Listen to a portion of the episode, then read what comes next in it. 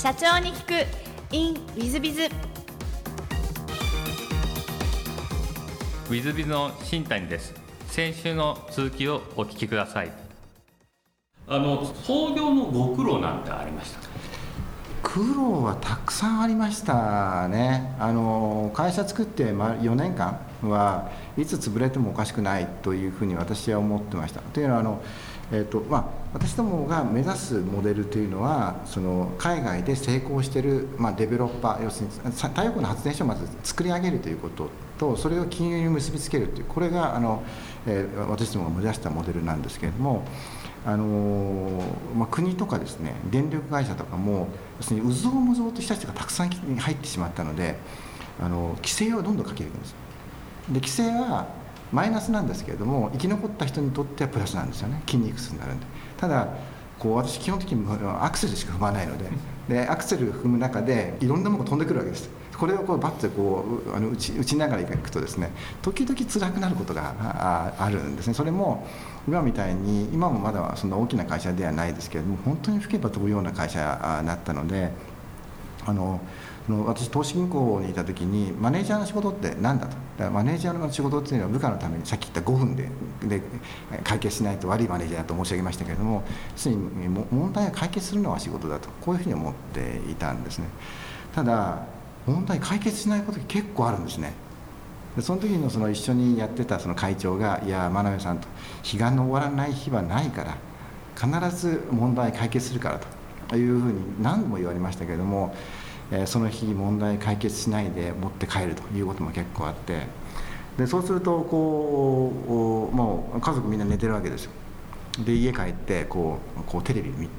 メジャーって見たことあります？あのアニメの、ね、重野五郎君、重野五郎君お父さん亡くなって一人で頑張るわけですよ。五郎君も頑張ってるから俺も頑張ろうと。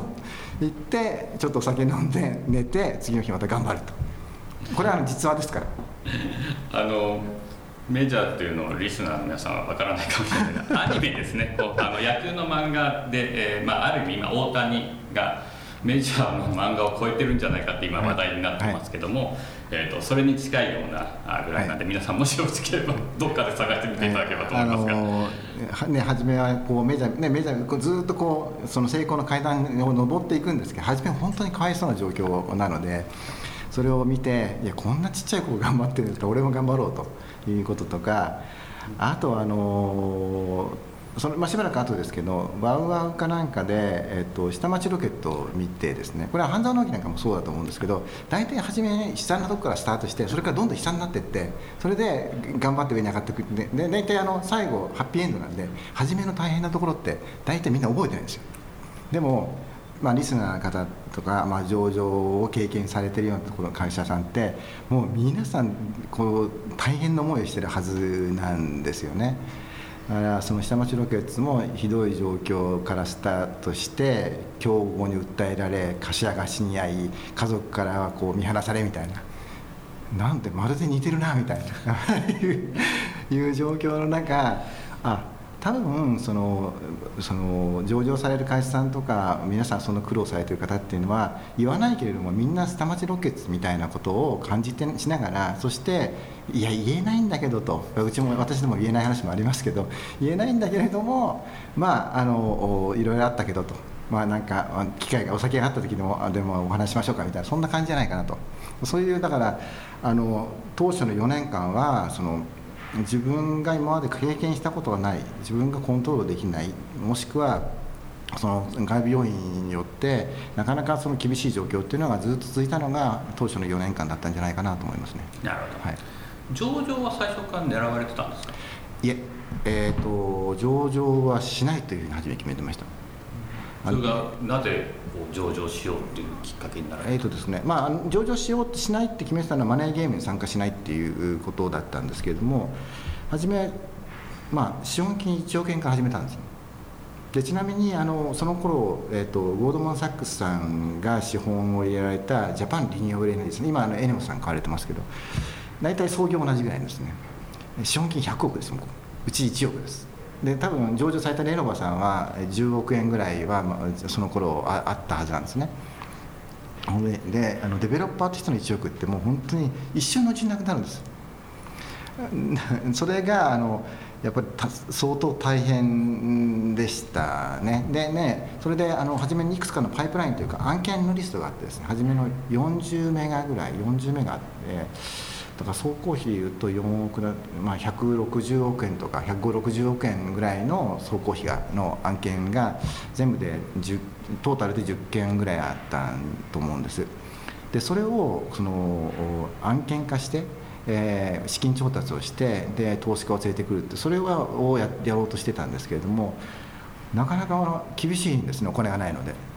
でこれこのままいっても多分この、まあ、昔 A リストとか言ってたんですけどこの40メガの案件をこう将来1000メガ目指すぞとかって勝手に言ってましたけどこの40メガできないと。どうしようと。銀行お金貸してくれないしと。いうので資本調達を初めてやろうと。でその時にビジネスをやっていたパートナーさんたち、まあ、機関投資家さんたちなんですけどその方々に声をかけて、えー、うちの成長に協力してもらえないかと。資本を入れてほしいというお願いをしたんです。であのその時にそのじゃあその人たちの出口どうするかという時に、まあ、配当金すぐに払えるわけではないのでじゃあ上場を目指せるモデルに切り替えていこうとこういうふうに思いました。なるほど、じゃあやっぱり資金調達がやっぱりすごかったんで上場を目指すしかないかなそうです、ね、そんな感じでいらっしゃいますね、はいはい、なるほど。上場に向けてのご苦労なんてございましたでしょうか？上場に向けての苦労そうですねあのー、たくさんあったけどどこまでどう話していいかないけどあのやはり、えー、社内体制をきちんと作っていくっていうことかなっていうふうに思ってましてこれはですから私ども自身があ、まあ、いわゆる public company になった際には、えー、きちんとしたなんです形というかあのガバナンスも含めてそのきちんとしたその枠組みを作らなきゃいけないです。だからそこがどこまでやらなきゃいけないのかわからない。中で、えー、であの新しいビジネスですと。でかつえ途中から FIT がなくなるかもしれません。もしくは FIT が低くても事業できるんでしょうかってそういったところがあの東東京証券取引所さんなんかも含めて理解いただくいうことが大切で。ですから私どもとしてはそのもともと目指そうと思っていたのは太陽、まあ、再生可能エネルギーのデベロッパー発電所を作り上げるということとそれを金融商品にしますとアセットマネージャーですと。でこれが会社作って8年ですから上場する前には出来上がってたと。で一方で、えー、その FIT にだけではなくてそれ以外のビジネスもすでにできますというところまで持っていけたので、まあ、あのえー、上場の承認いただけたんじゃないかなと思いますけれどもですので、まあ、苦労という意味ではその、えーと、東京証券取引所さんがどこまでだったらいいんだろうというところがちゃんとなかなかわからない中でそのデザインしていくっていうことが大変だったかなというふうに思います。なるほどありがとうございますそうしましたら、えー、リニューアルブルージャパンさんの事業内容ちょっと宣伝があったらご説明いただきたいんですがどんな事業をなさっていらっしゃいますでしょうか？はいあの一番分かりやすいモデルとしては、えーまあ、今私ども会社作って11年目になるんですけれども再生可能エネルギーのデベロッパーそれも海外で成功している人たちのビジネスモデルをそのまま持ってきましたそれは発電所の開発例えば土地を探してきて発電所、まあ、日本の場合には造成っていって土地を平らにしてそして本体工事でやる発電所を作り上げてその後にそれを金融商品にしますと。でそして発電所を管理していく、まあ、要はあの、えー、開発と金融を一体にしていくということが私どもの一つの特徴になります。でそれそれをその死亡公募証券取引所今公募のファンドを買い取ってあの売却してしまいましたけれども金融商品として機関投資家さんに持っていただくとであのこういうとなんかちょっと難しいなって聞こえるんですけれどもあのー、私が似てるんじゃないかなって勝手に思ってるビジネスモデルは星野リゾートさんです。ほう星野リゾートさんとも似てらっしゃると。えあの星野リゾートさんは、えー、銀行からお金を借りる機関投資家さんから出資していただくそして出来上がった旅館もしくはホテルを第三者に持ってもらいます。それを、えー、死亡公募のリート要するに金融商品として持ってもらって彼らはオペレーターをやりますと星野リゾートさんのリートだったら安心できるよねと皆さん思ってらっしゃると思うんです。ですので要求利回りは下がりますと。要するに常に買ってくれるファンがいるんだとすると事業をいかでも拡大できますそれを同じようなモデその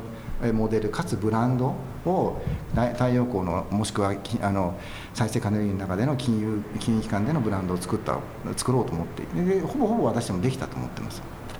なるほど、はい、まあ、多分リスナーの皆さんが「星野リゾートさんそういうビジネスモデルか」って逆にあの声を上げてらっしゃると思うんですけど。あまあ秘密だったかもしれませんけど、まあ、でもあの 金融界の人はよく分かってると思います。なるほどありがとうございます。そうですね。星野リゾートさん金融商品作ってるって言わないですからね。私どもで言うしかなかったんですよ。じゃないと銀行がお金貸してくれなかったんです。でただまあそのビジネスモデルが8年経って出来上がったのでそれだけではなくて自分たちも発電所を保有しようと太陽光だけではなくて風力そして、え、先日発表させていただきましたけれども海外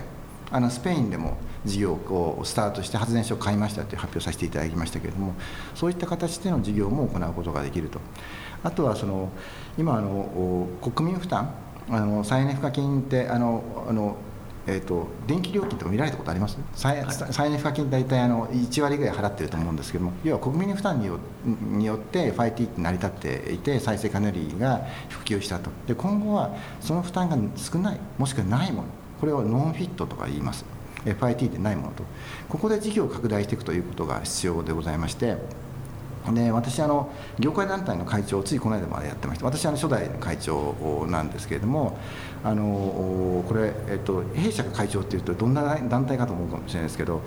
えーと、エネオスさんとか東ガスさんとか東芝さんとかですねオリックスさんとか東急不動産さんとかがコアのメンバーで90社ぐらいの方々がいてで日本の再生可能エネルギーをどうやって広げていくかということを議論する団体でで私はそこのあの、まあ、会長として中心メンバーにいて、まあ、経産省さんともいろんなお話をさせていただきましたけれどもどうやったらノンフィット国民負担が少ないもしくはないものを広げられるかということをずっと2年間ぐらい議論させていただいてます。でその中で私どもはえーまあ、私も金融がすごく強いので金融を使いながらこのビジネスを広げていくとこういったことにも寄与できるんじゃないかなとこういうふうに考えてます。なるほど。ありがとうございます。そうしましたらちょっと全く違う質問をさせていただければと存じますが、えー、事前に好きなもの好きなことをお聞きしましてこれね大変私注目なんですが「猫と捉えやすの」ということを書いていて猫好きはご自身でお飼いになってる猫ですか？それとも猫全般ですか？あえーと、結婚したら猫がついてきたっていうそんな感じですかね。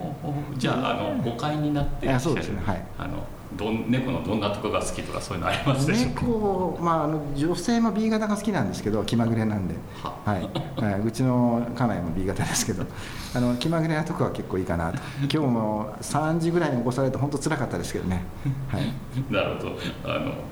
社長様らしい答えっちゃ社長様らしい答えですね。でもう一つ座右の銘もお聞きしました。これも素晴らしいです1年通点ということで、はい、えっと、意味と選ばれた理由をもしよろしければ教えていただきたいんですが、まあ、分かりやすく言うと有言実行なので言ったことはやろうと。でもしできなかったらできなかった理由も言おうと。そういうふうに思ってますあのやっぱりこう会社も大きな戦艦だと、まあ、皆さんそういうリスナーの方もそういった経営やられてる方がたくさんいらっしゃると思うんですけども大きな戦艦をこう動かしていくには小手先では難しいと思っているので、まあ、リーダーとして、えー、こういう会社にしたいしたいんだと。でこういうふうなようなビジネスをしたいんだということを、まあ、常に同じことをメッセージで伝えていくということが大事だと思ってますしあとはその社員だけではなくていろんな方々にサポートいただくという中でも同じメッセージを伝えていくと。有言実行思念通天というのは私のビジネスの根幹を支える最も大切なところだと思ってます。なるほど。ありがとうございます。えー、最後のご質問なんですがこの番組経営者向け全国の社長さん向けもしくはこれから起業する方向けの番組でございましてもしよろしければ社長の成功の秘訣をお教えいただけたらと存じます、まあ、成功してるかどうかちょっとわからないですけれどもあの最近なんでしょう再生可能エネルギーの将来みたいなことを聞かれたりプレゼンテーションしたりとかあいうこと、まあ、この外国の記者の方もいらっしゃいましたけどあの再生可能エネルギーをそのノンフィットの中でどんどん広げていくっていうのにはなかなか困難もあるんです。ただ FIT が40円の頃からあ今10円ですと。36円になって辞めた方々もいらっしゃって今10円で事業できるなんて信じられないわけです。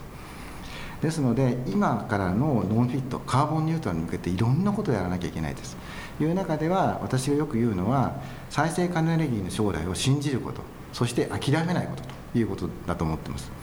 あの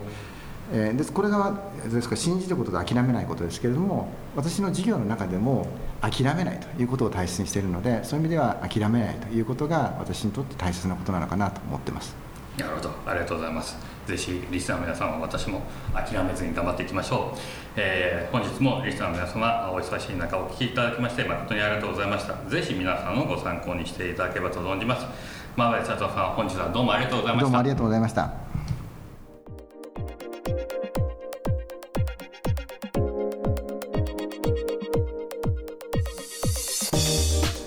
本日の社長に行くウィンウィズビズは、えー、リニューアブルジャパンの真鍋社長様。あ上場企業の社長様でいらっしゃいました。いやいや頭いいあの大変頭いい方で、まあ、何も文句もないですし、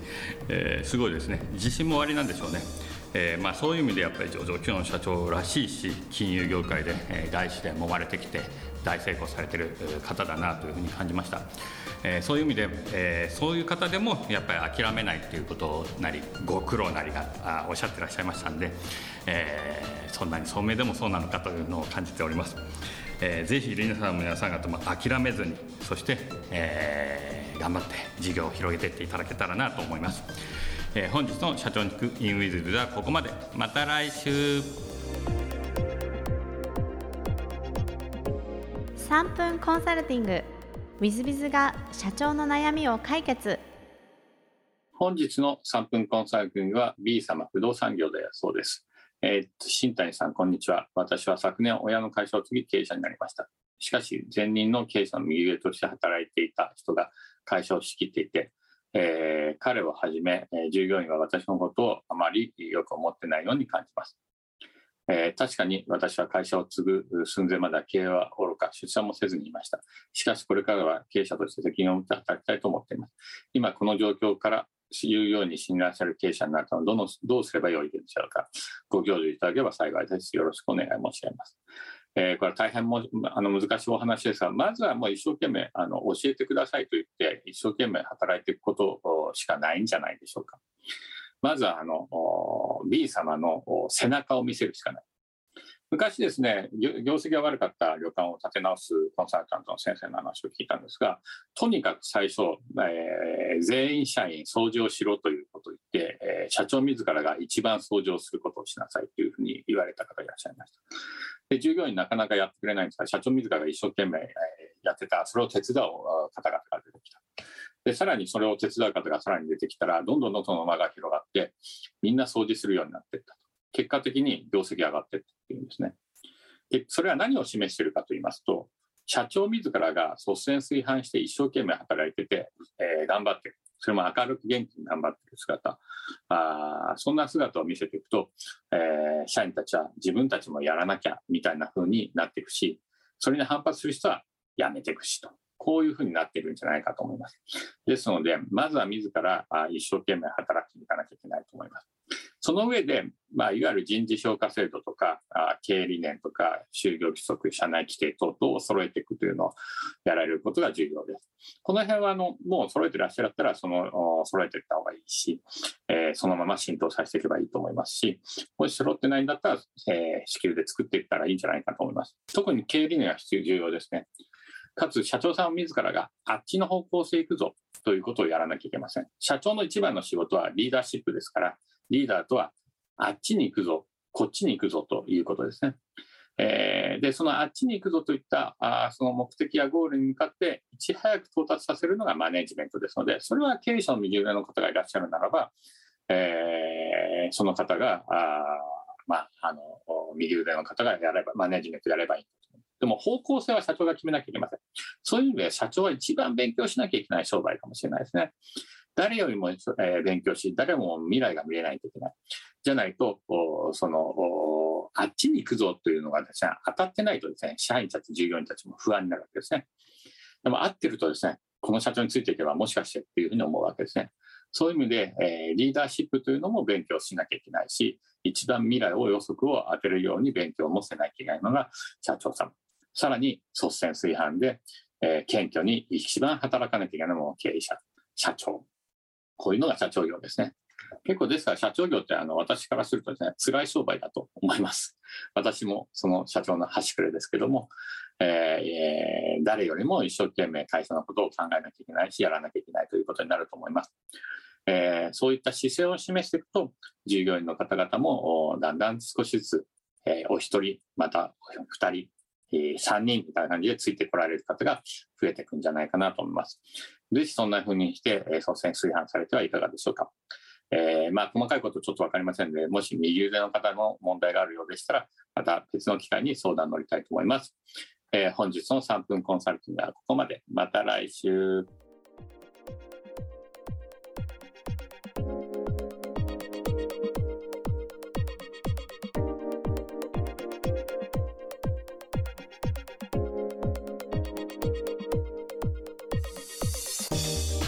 本日も社長に聞く InWithBiz をお聞きくださり誠にありがとうございました、えー、この番組は2017年1月から毎週配信を続けております。これまでにたくさんの成功社長成功経営者のインタビューをお届けしてまいりました。その内容は全てテキスト化いたしまして私ども WithBiz が運営するウェブサイト経営ノートでも閲覧いただけるようにしております。音声だけでなく文字で読み返すことで新たな発見や気づきがあり皆様の会社経営に役立つヒントがきっと見つかるのではないかと思いまして、えー、サイトの方にもさせていただいてます。ぜひネット検索で経営ノートスペース社長インタビューと入力いただき経営ノートのサイトをご覧になっていただければというふうに思っております。本日の社長に行く e ンウィズではここまで。また来週。